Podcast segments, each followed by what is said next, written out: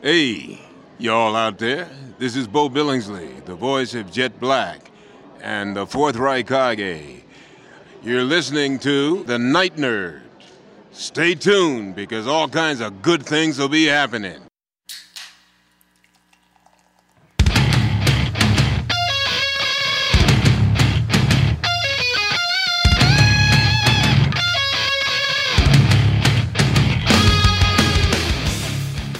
Welcome to the Night Nerd Podcast. I'm your host, Lance. It's Thursday, so we're going to talk a little bit of history.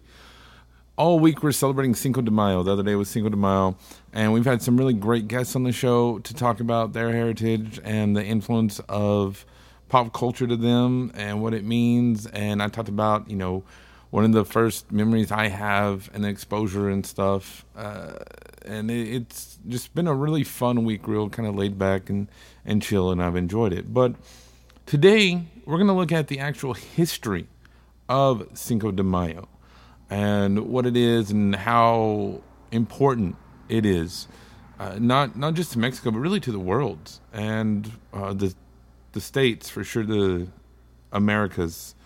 Um, it's really game changing stuff that I didn't even think about or realize until I was researching for this week, and I'm I don't know, I think it's pretty cool.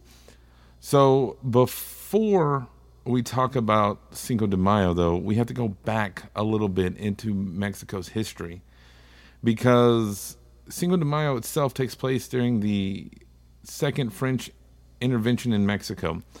But this came on the heels of a whole lot of other stuff that they had been through. I mean, from 1846 to 48, they had the Mexican American War, which took a, a big toll on on everybody. I mean, it was um, just insane. In Mexico, there was five thousand people killed in battle and thousands wounded. Uh, so it's you know that that was rough for them. And then from 58, 1858 to 1861, they had the Reform War, and in it the, and this one was really bloody. There was um, almost nine thousand deaths from it, and the Reform War is kind of interesting. It was it was a civil war in Mexico, but it was liberals versus conservatives, and liberals thought that there should be se- real big separation of church and state, and with that, a freedom of religion. People should be free to worship or not worship whomever they may choose. Whereas the conservatives thought that, you know, the Catholic Church should really have a strong hold on the Mexican government and uh, the everyday life and runnings of the country. So, yeah, it led to a civil war, which is just, uh, I mean, that, that's how passionate uh, the the culture was back then about what they believed in, and it just blows my mind um, because you, yeah, not to get too far into it, but you know, you look at current events and things, and it's just crazy.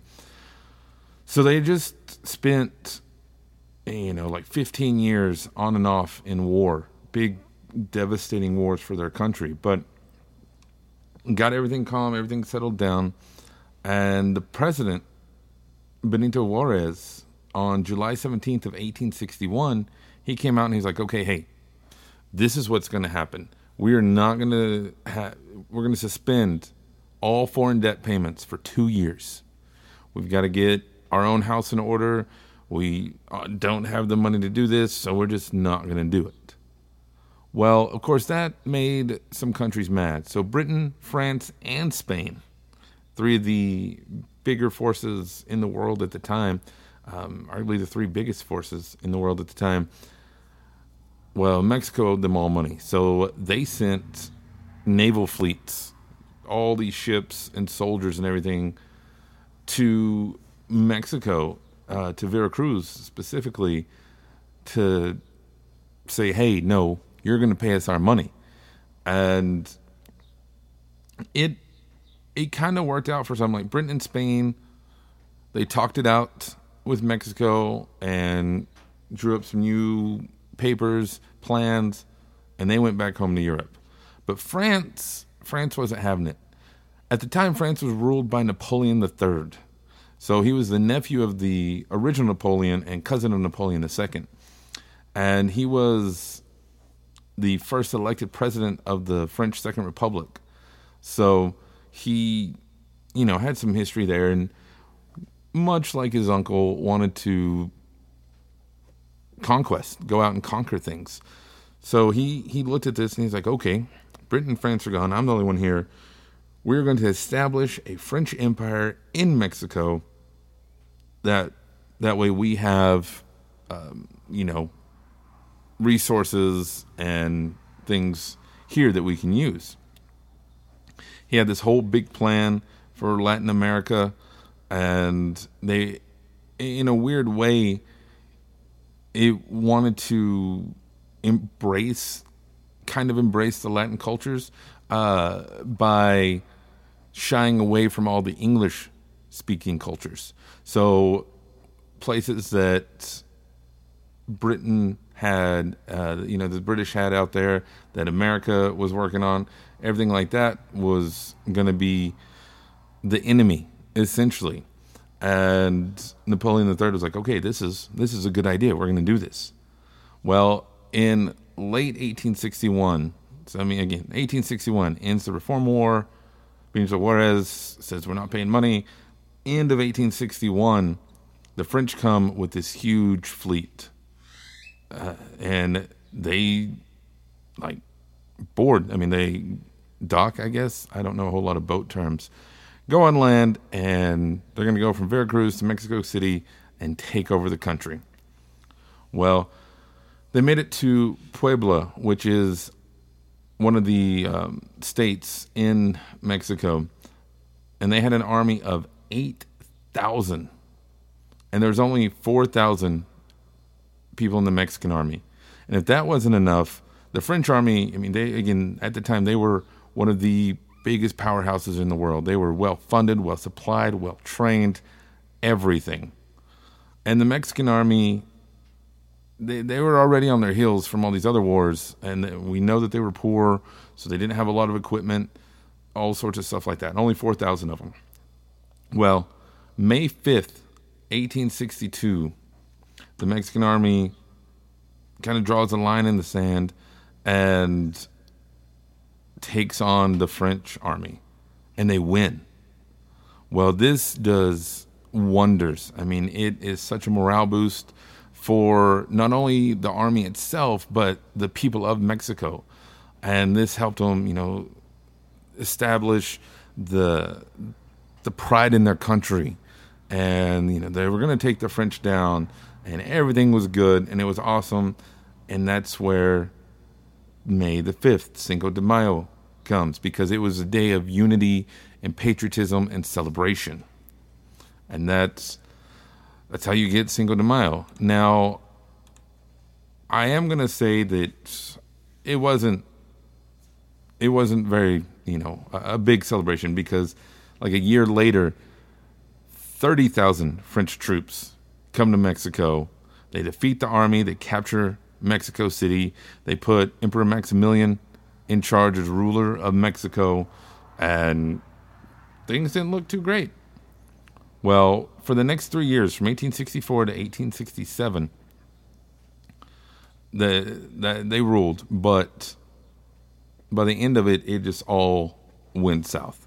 Um, in 1865, the American Civil War was over, so they were able to help this the freedom fighters, the guerrilla resistance of Mexico, fight and repel, expel. I guess at that point, the French and everything, and um, the Napoleon just looked at it and he was like, "Okay, we have these resistant fighters, we have the United States, and he even had like a war with Prussia." kind of looming on the horizon. He's like, okay, we're done. And he leaves. Well, the Mexicans recapture Mexico City.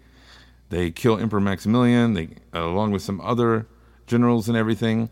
And on June 5th, 1867, Benito Juarez comes back, puts his government in place, and happily ever after.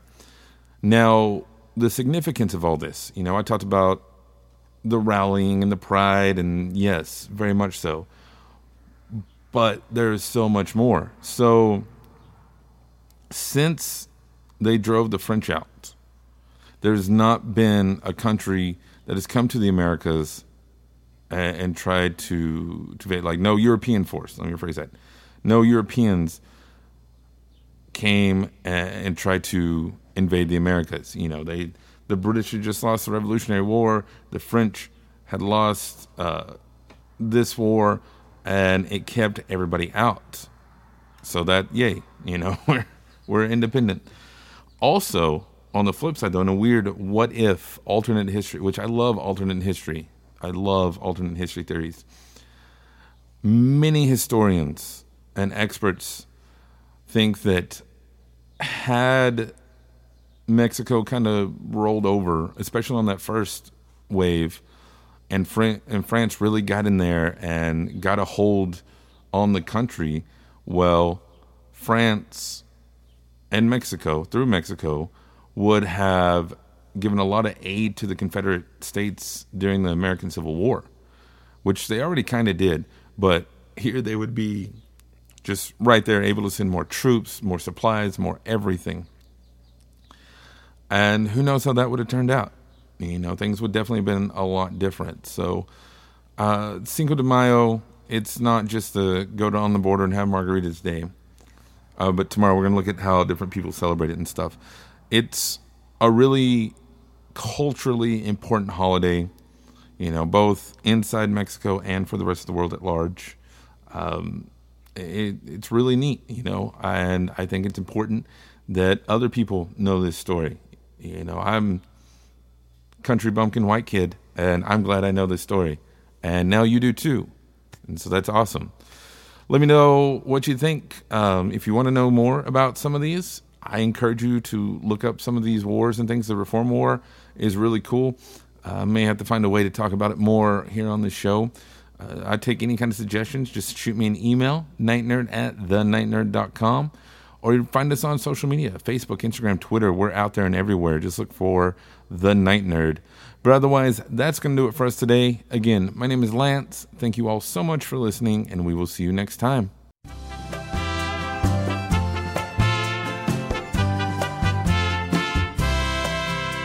Cinco de Mayo is